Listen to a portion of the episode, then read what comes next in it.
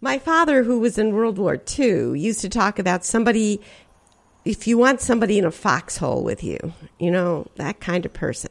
That's Marcello. He's the guy you want in the foxhole. Uh, there's there's one guy I like in the foxhole. What? There's one guy I'd want in the foxhole. Who's that? The one upstairs. Oh, yeah. That's that's And a that he- good choice. And I, uh, I would wish he wasn't calling me. Well, I would hope not. I would hope not.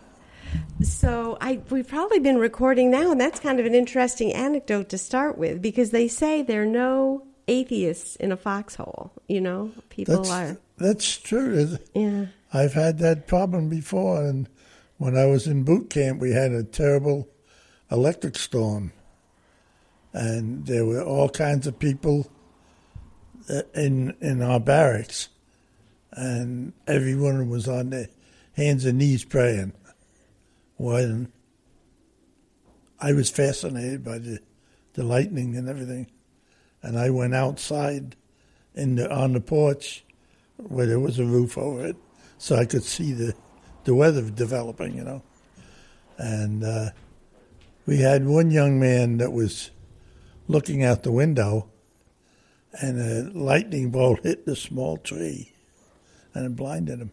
Oh my goodness. And uh, he was sent. He was sent home. oh my They, they, goodness. they wouldn't keep him anymore. They couldn't keep him because they, they couldn't see. But you were not on your hands and knees. You were out there looking at the weather. Isn't that interesting? So we are here today with Tom Smith, who I found out about him because I got a letter to the editor from Sandra Stempel Kisselbeck about his recent trip to Washington, D.C. on an honor flight. And so we're hoping to hear about that today, but we're also hoping just to hear about you and your service. Let's start with the honor flight. Tell us about how that came to be, how you got involved in that. Well, I used to work at the Altamont Fair for oh, 23, 24 years. What did you do at the Altamont I Fair? uh, I drove the trams and I took care of the trams. oh, wow. And uh, at the Altamont Fair down at Gate Three, they put up a barn. Now I don't know. There's a specialty about the barn where there's no nails in it. Yeah, it's for the old song Yeah. performances, and it's an old Dutch barn. That's so it's post and beam, and it's all ten joints. Yeah. It's a beautiful barn. Yeah. Well, at that time, there was a group of uh, people that were trying to recruit people to go to on this honor flights, and I, I, at that time wasn't too much interested, but I talked to, uh, you know, and I talked to the people, and I said, well, someday maybe I'd like to go down on one, and. Uh, it went many years since then, because, uh, well, I'd say it was probably got to be better than 20, 25 years ago. Oh my gosh, so you remembered that for a long time. And I'm Yeah. just going to do a little interruption here because I just looked up the history of the honor flight. And it was two different men in two different parts of the country that were interested in getting that going. And um, one was a, f- a physician's assistant in Ohio, and he had a lot of elderly patients who were World War II veterans, and they kept talking about when the monument was built for World War II that they were going to go, but they never did. Yeah. And another was a business owner in the Carolinas who had a father who had been in World War II and just could see the importance of going. So it started this whole network, this whole organization where people contribute so that veterans like yourself get to go to DC and see the monuments. Had you ever been in Washington DC before? Yes, I had. But I was there as a, young man, a boy. Yeah. My dad took us over there. Yeah. But at that time, uh, it was basically the Washington Monument and the uh, Lincoln Monument and the Jefferson Monument. So uh, we went to, and saw those.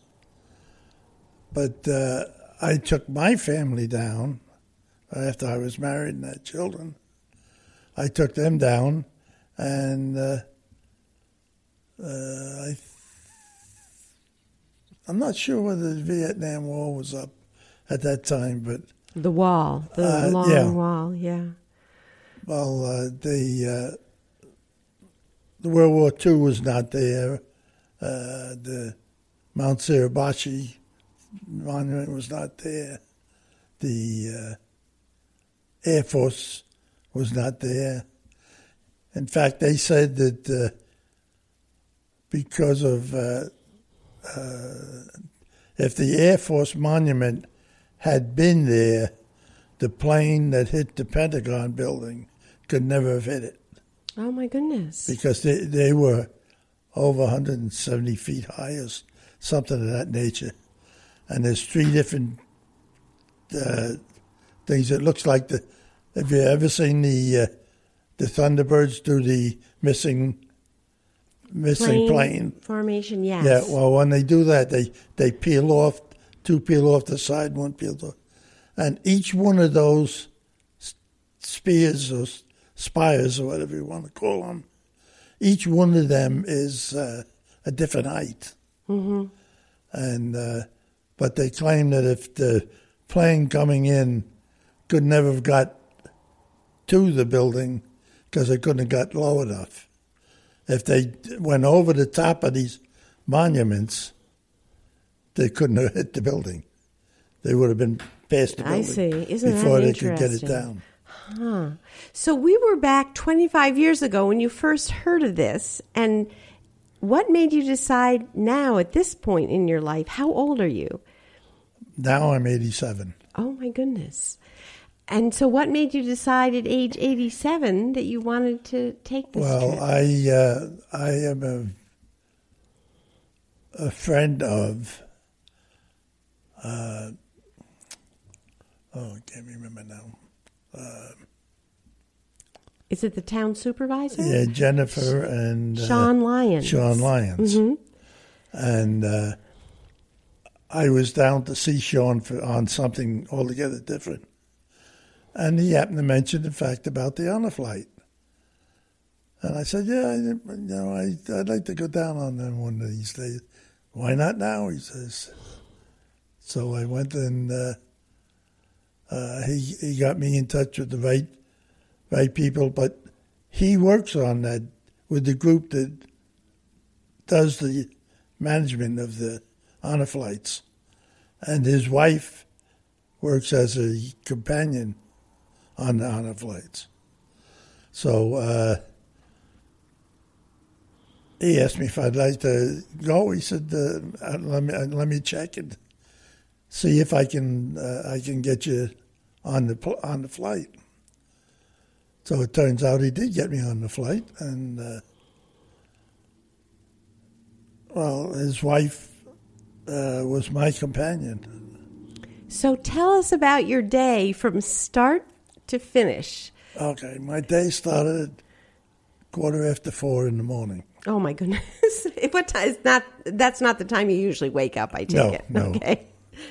and uh, Sean and Jennifer picked me up at my house because they both live up on the, on the hill where I live. And they stopped and picked me up, took me over. We went to uh, the CBA school, and that's where this picture is taken. It's, And what um, Tom has gym. there is a pamphlet of the day. Uh, It's a glossy pamphlet, and there's a picture on the cover that has all of the veterans gathered together that went on this particular trip. So that's a nice memento. Yeah. So then we uh, they took us over to CBA school, and in this booklet also has a, a picture of the boys that go to school there, and they're because that is a military type school. Uh, they all have uniforms, and they, they they remind you so much of the the Marine uniform. They're so neat and trim, you know. So anyhow, how they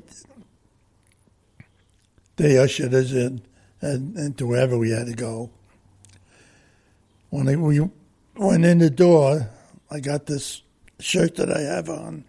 And the shirt is a blue polo shirt with an insignia that has a flag, an American flag, and are those wings? I I'm looking across the table trying to see exactly what it is.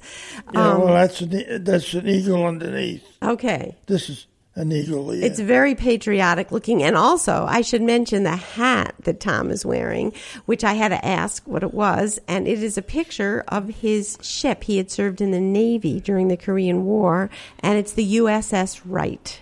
so he is dressed well done. for this podcast. So let's go back to you're at CBA, greeted by these young men in and uniform. they they put, put us all together so we could have this group picture taken, Mm-hmm. and, and our companions for the day were, were meeting each one because uh, actually Jennifer pushed me around in a wheelchair all day, and I was. Uh, uh, Monday, Tuesday, and Wednesday. I was in uh, in uh, St. Peter's Hospital because I had uh, I had gone in Monday morning with my wife to Walmart's to do some shopping, and I walked in. My wife went in one door, I went in the other because I usually ride one of the electric carts. hmm But I got inside the door, and all of a sudden my legs went like rubber. I couldn't stand up. Oh my gosh. So I flopped my way over trying to get to a, a bench that they had there. And uh, I got over there, and right, right in front of the bench was a gentleman with a cart. And he couldn't get out of the way in time. And I couldn't get to the, to the bench. So I just grabbed a hold of the basket on the cart and lowered myself to the floor. And uh, then they, uh, I, after I was down, I kind of passed out. Oh my goodness. So they called an ambulance, took me into the into the hospital, and, and on Wednesday they released me. Are you all right? Yeah, but on Wednesday they released me. Then I had two days to recover, Thursday and Friday. So just after this hospital Saturday experience, you day. still made the trip. You Yeah, still I made oh it two oh. days later, three days later. wow. So it must have really meant a lot to you. Oh, absolutely. There's no no question. It was one of the finest days that I've had in my lifetime. Oh, isn't that It was a a very tribute to that exciting day. So what happened after you had your group picture taken? You were then taken to the airport. Yes, but that was that was important too Oh, okay. because we went we went outside. They had two buses, CDTA buses, I believe they were, and uh, they took us to the airport. But the exciting part of taking us to the airport was that they had a fire engine, and I don't know how many, fifteen or so. I didn't. I couldn't actually count them, but I would guess there's something like that. Uh, motorcycle group with flags on the back, which do all these honor stuff. In fact, they were here in in Altamont two weeks later for a funeral or flag day or whatever. Yeah, we've taken pictures of them. There are two different groups. There's the Patriot Guards, and then the American Legion here in Altamont has the Legion Riders, and they're a very dedicated group. Yeah, they're they're great people. But anyhow, they uh, they escorted us over to the airport. We all had to wait till everybody got off the bus, and then we all went into the airport together.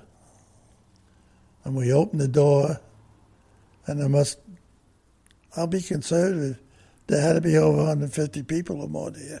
Oh, was that a surprise? Absolutely, we Yeah. didn't know we didn't know this was happening, And this is at the crack of dawn still, Yeah. really early. Yeah. and uh, it turns out that there was uh, a bunch of Boy Scouts. There was a uh, a choir from one of the schools that sang for us. There was a bunch of uh, flag bearers that were in Boy Scouts, military, and they were all there carrying the flags. There was all kinds of people there that uh, Senator uh, Paul Tonko was there. Oh, the congressman. Uh, Dan McCoy was there. And the county lieutenant, executive. a lieutenant general from the service was there. Uh, not general, lieutenant, lieutenant commander, I think it was. A lieutenant colonel. I, I can't remember what, what his rank was. But he was there, and they all spoke to us. And uh, we were we were all given a bag, which is um, what I'm carrying. We were all given that bag, all full of goodies, you know, uh, candies, pretzels, all kinds of stuff to use that day to feed on the flight for us and our companions. When we got on the flight, we got stuck on the car for almost an hour. The uh, there was a window or something was leaking air, and they wouldn't take off without repairing it first. So we, we had over 100 people in, on that plane. And that, that, that included the veterans and the, and the companions. And uh, we went on on the trip, got down to uh, Baltimore, uh, where the flight landed. Then going from when we got out of the oh no, when we got I got to straighten it out. When we came into Baltimore, there was two fire engines one on one side, one on the other.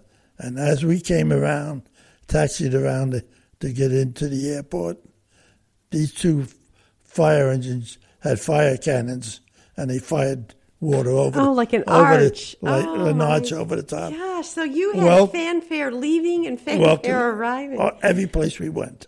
Oh, my. And we had, uh, when we got into the, the airport, everybody in the airport was running up and shaking our hands and thanking us for our service, which has made us all feel great. And uh, then we got into, we left the airport. We got onto some buses, two buses there, and we had a uh, police escort, one in front, one in back, sirens going all the way going up the highway to take us into Washington and to the uh, where the monuments were. They they had, uh, like I said, the sirens were going. The one in the back, every once in a while, would run up alongside us, so that we could keep going at full speed. We would run up alongside us and block off the entranceway everybody that was on the highway because of the sirens going pulled off and just let us go by. And then this this one in the back would pull up and block off the entrance so nobody could come onto the you know, merge freeway. into the traffic. So it was like the Red Sea parting. The traffic was parting, and you were going Sim- straight similar through. to that. Yes. Yeah. But then we got into the uh, the first thing we saw, I guess, was the uh, Pentagon building mm-hmm. and the Washington Monument. We pulled over. Uh, we pulled over by the Wa- Washington Monument, and we all unloaded there. Then we went to each one of the monuments, and all of the monuments, we had so much time for each one. So we went, to, I think, to Mount Suribachi. I don't know if you remember about the Marines raising the flag on Mount Suribachi. Yes, a six week battle, the one of the bloodiest. And No, yes. that was the one that uh, was. I think that was the first one. Then there was. I may get these out of order, but there was the um, Air Force one, which was that big, tall, showing the missing, missing pilot, mm-hmm. and uh, that's where I learned about the the fact that they were so high that a plane could never have got down to the building without hitting those those spires 1st And if they hit them, then they would have never got been the deflected. Yeah. But uh, they also had a color guard of uh, men, you know, the two on the outside carrying rifles, and then the two flags on the inside. And uh, they, uh,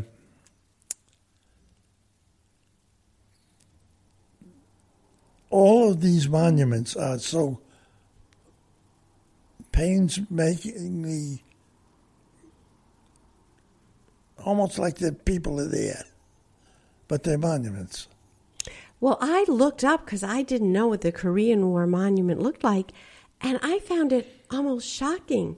It's a whole group of men in ponchos, like rain ponchos, and they look like life size people. Yeah, they I- were. And yeah, what an unusual. You think of monuments as usually being sort of like the World War II monument, you know, pillars that are kind Yeah. of formal, or we're we're very familiar with the Vietnam War monument, which is that shiny, shiny wall with names. But to kind of recreate what it was like, what what was your impression when you saw the Korean? Because you would, that was your war. I was so impressed with all of them. yeah, I, I, I don't say that, I don't think that uh, uh, the Korean monument meant any more to me than any of them did.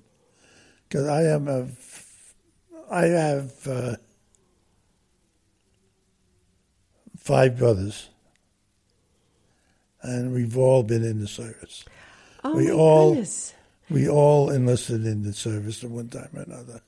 So My- your family, you had who? Like, tell me a little about your family growing up. What what did your parents do for a living?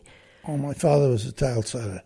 Uh, and was he somebody who had also been a veteran, or No. What made you all five of you so patriotic? So Well, we un, if unfortunately or maybe fortunate, I don't know.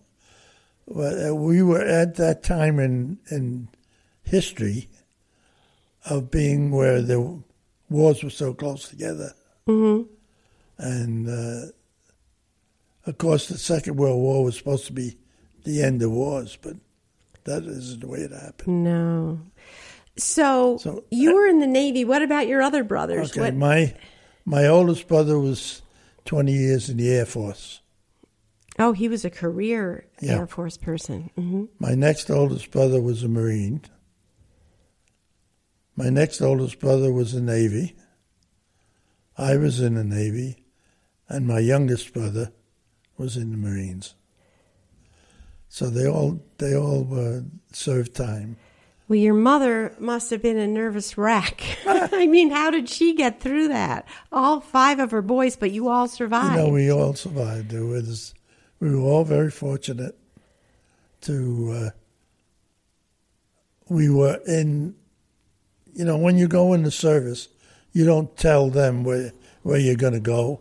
They tell you where you're going to go, and uh, we were all stationed at different places that didn't involve being on the land where the wars were being fought. But you were in the Navy during the time of the Korean War, so you were part of that effort. You were. Oh, I have I have the Korean uh, ribbon, mm-hmm.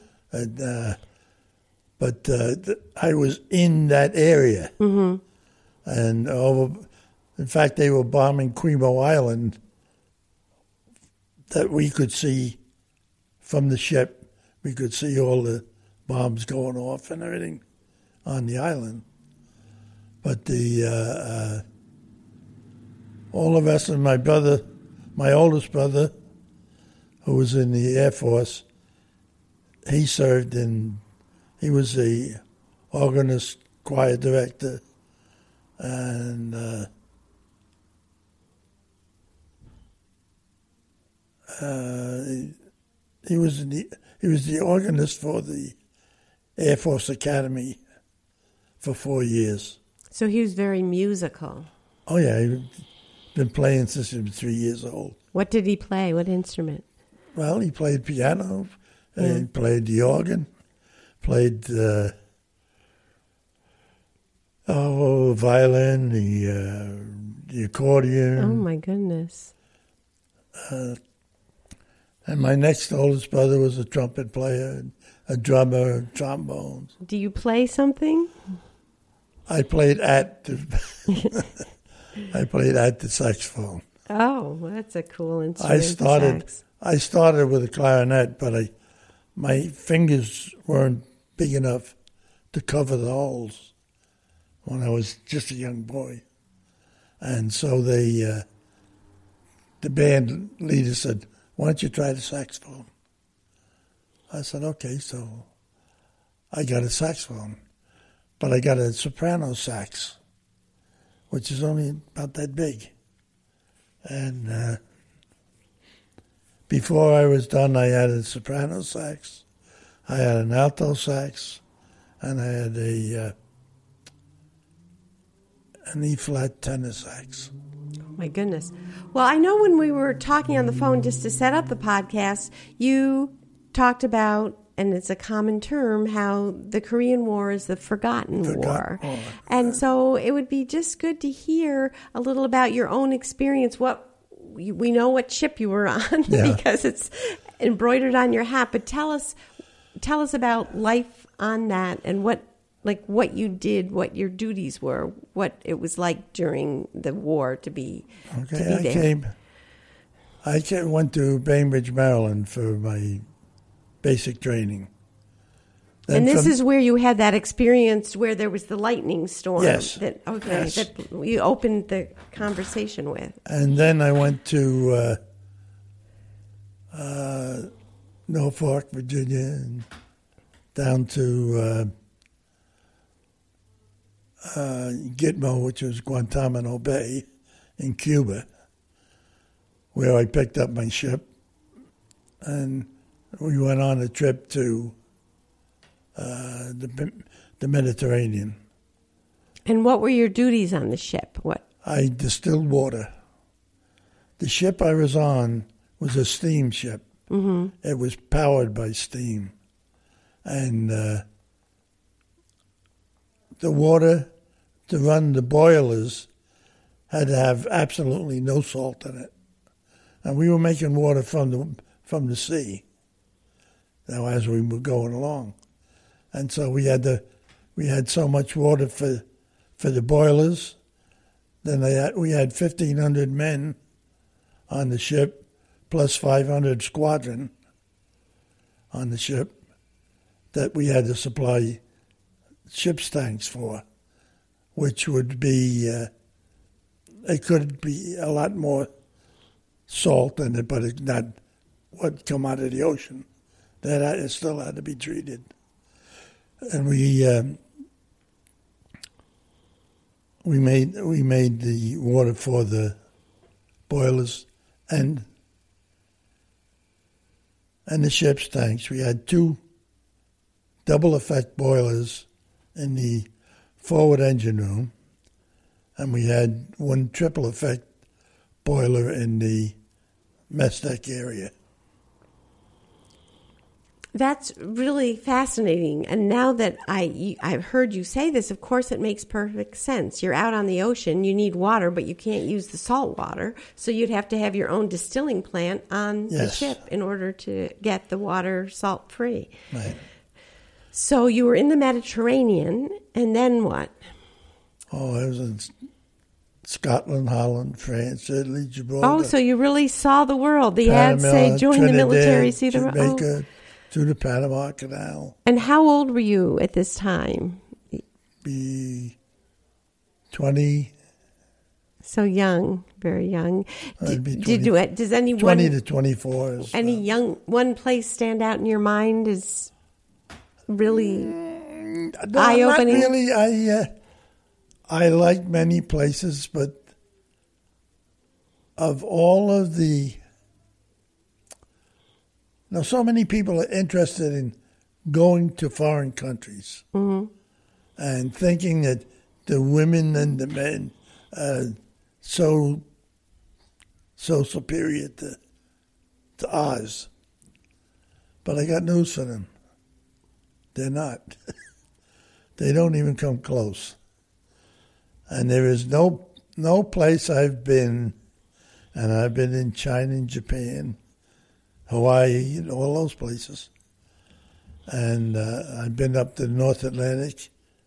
I'm ordering the Blue Nose, they call it, because I, I crossed the uh, Arctic Circle. oh my gosh. I'm I also had, which is officially recorded in the files on the right, that I had two birthdays one year. I crossed the, was it the international date line? Oh, that's great. And when I went there, when I went there, I was on one side, had my birthday. The next day was the same day, starting all over again. So I had two official birthdays that year. So I could really say I'm, I'm 88 years old. So, was where in your whole four years of service did the Korean War come? Was it in the middle or towards the end? I was right. No, I was right in the, while it was going on. 51 to 55. So you were stationed in that area for that whole time. No, no, no, no. I was all over the world. Oh, you but so what during what time you said you could see the bombing during you know Oh, I don't. I'm. I. It would have to be around. I think it was around in '54 sometime. because I know in the beginning it was very desperate and it looked like it was going to be lost with North Korea pushing all the way down south and then there was the resurgent back when the UN and the United States got involved. But is it frustrating for you to have this be the forgotten war? Does it feel to you like people because there was never really a clear victory or even a peace treaty does it feel unfinished or Well, actually, it was never even a war. that's right. If that's It was a right. conflict. Truman called it. A, Yes, that's right. A police. Police, police- yeah. uh, So was that hard for you? I mean, not getting the same recognition maybe your brothers did in, in No, World War I II, never- or no? no, I, I only had one brother in World War II, The oldest and one. he no, actually, he was a foster brother, oh, okay. uh, and he was over in New Guinea. He was a corpsman, mm-hmm. and at the end of his enlistment, they needed corpsmen, and they wouldn't let him go home, so they made him serve another year. So he served actually five years. But uh, and, uh, somewheres in this area, he had a friend that he used to come up to see. Because I, for many years, I hadn't seen or heard of him. And this was when we lived down in Mount Vernon. Then I went into service. I got married, came out of the service, got married, went to Massachusetts. Massachusetts, I came back here. And uh, when I uh,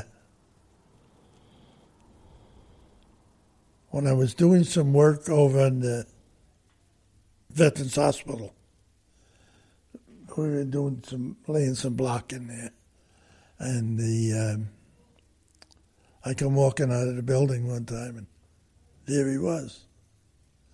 He had been, but he had malaria, and they wouldn't let him go. They they let everybody else go, but they wouldn't let him go because he was so much needed to be in the corpsman. That's some story. Well, our time has gone so quickly. Do you have any closing thoughts you'd like to end with for people to know, either about your honor flight experience or? Well, as far I can re- honestly say that the the honor flight was far more pleasing to me than I thought it would be. I mean, I knew it would uh, it would be nice, and I oh, I even as a young boy, I I used to dream about uh, the Lincoln Monument when you would see him sitting in that chair and look down on you. I almost swore that there's somebody sitting there looking at you. he felt so- alive. Uh, yeah, And you saw this when as a young boy. You I saw that as a you. young child, and and I saw it again when I brought my my kids, and I just saw it again now, and uh, it has all the um, the Gettysburg Address and all of that carved into the, the walls of the monument. It's really a beautiful thing, but uh, I am so pleased and thankful that I had the opportunity to go and that all of these people who set this thing up are amazing people. That they could control that many people and have that much going on all day long. You couldn't uh, you couldn't ask for a better day. Well, thank you for sharing this day with us. I feel almost like I was there. Oh, I I got one thing else. I, Yeah, I, I got to talk about it. yeah, Is uh, Senator Bob Dole? Do you remember him? sure. He was sitting at the uh, at the, I believe it was to the Air, Air Force, and uh, he was sitting there. He's sitting in a wheelchair now. He's he's quite old now, mm-hmm. and he. Uh, I I have have pictures taken in with him. So is he a hero of yours, Bob Dole? Somebody that you Not particularly, No. except that I knew of him, and Yeah. any anybody could serve can serve in the in the uh, in the uh, government of this country that can control this country. They got to be heroes for. You may not agree with them on a, a lot of things that they do, but to me, to, to me, they they're important people, and some of them that are there now. I I don't particularly like, but they are still elected to be there. And the ones that I do like are the ones that have been trying to make things better for all the people in this country. Well, it sounds like a lot of it is you did appreciate the monuments themselves, but it sounds like a lot of the experience was just being recognized. You know, the fire trucks, the choir singing, the motorcade, the sort of pomp and circumstance. It just, That um, was all great stuff. yeah, yeah. Well, It's, uh, the, uh, I don't. I didn't really need anybody to pat me on the back for what I did, because, uh, uh, like I said, all all my brothers and myself, all enlisted. There was uh, my foster brother was drafted in World War II, and the World War II monument is superb, beautiful thing, and. Uh, the Vietnam War, the wall is amazing. And to see people taking pencil and paper and trying to trace the, you know, rub the names off on the, uh, very the- unusual from the idea wall. for a monument. That Yeah. the World War And II it- one's sort of more traditional. and it's big. Yeah. It really is, and it's a, it's on black marble, and uh, I've I've worked with marble a lot during my growing up years, and uh, As a builder, It's- craftsman. yes, I I worked as a, an, as a tile terrazzo marble helper for years. Mm-hmm. And my I worked with my dad. Worked down in Puerto Rico for nine months, building the Caribbean Hilton So, what were you going to say about the marble in the Vietnam Memorial? You were going It's, to. it's a black marble, Right. and it's a beautiful black. I I don't. I imagine it's from Italy, but I'm not sure. Mm-hmm. Uh, But I know I've seen black marble from Italy down in in the hotel I, I was just talking about Mm-hmm. in Puerto Rico. They have a big wall going up the stairs, and that's all that black marble. Beautiful stuff. Well, I know I interviewed Joseph Persico, who was asked to write the words that are carved on the World War II monument. And he said it was the hardest, I think, seven words he ever wrote. And he wrote, um, let me see if I can find them. Here we mark the price of freedom. And it's just a wonderful image, I think, for all of us to think of veterans like yourself being able to return to a place, the capital of the country, where that service is honored. Yeah. It's very, very touching. Well, we we all wanted, and I, myself in, in particular, I wanted to help the underprivileged people that didn't have have a chance to serve in the services. I think that they're. Uh, we we all need to work together to make sure that we have the freedoms that we have, and not to make this political. I don't want to make this political, but the the freedoms that we had that the there was over four hundred thousand people died there in the Second World War and the Korean Wars, and they uh, they said that uh,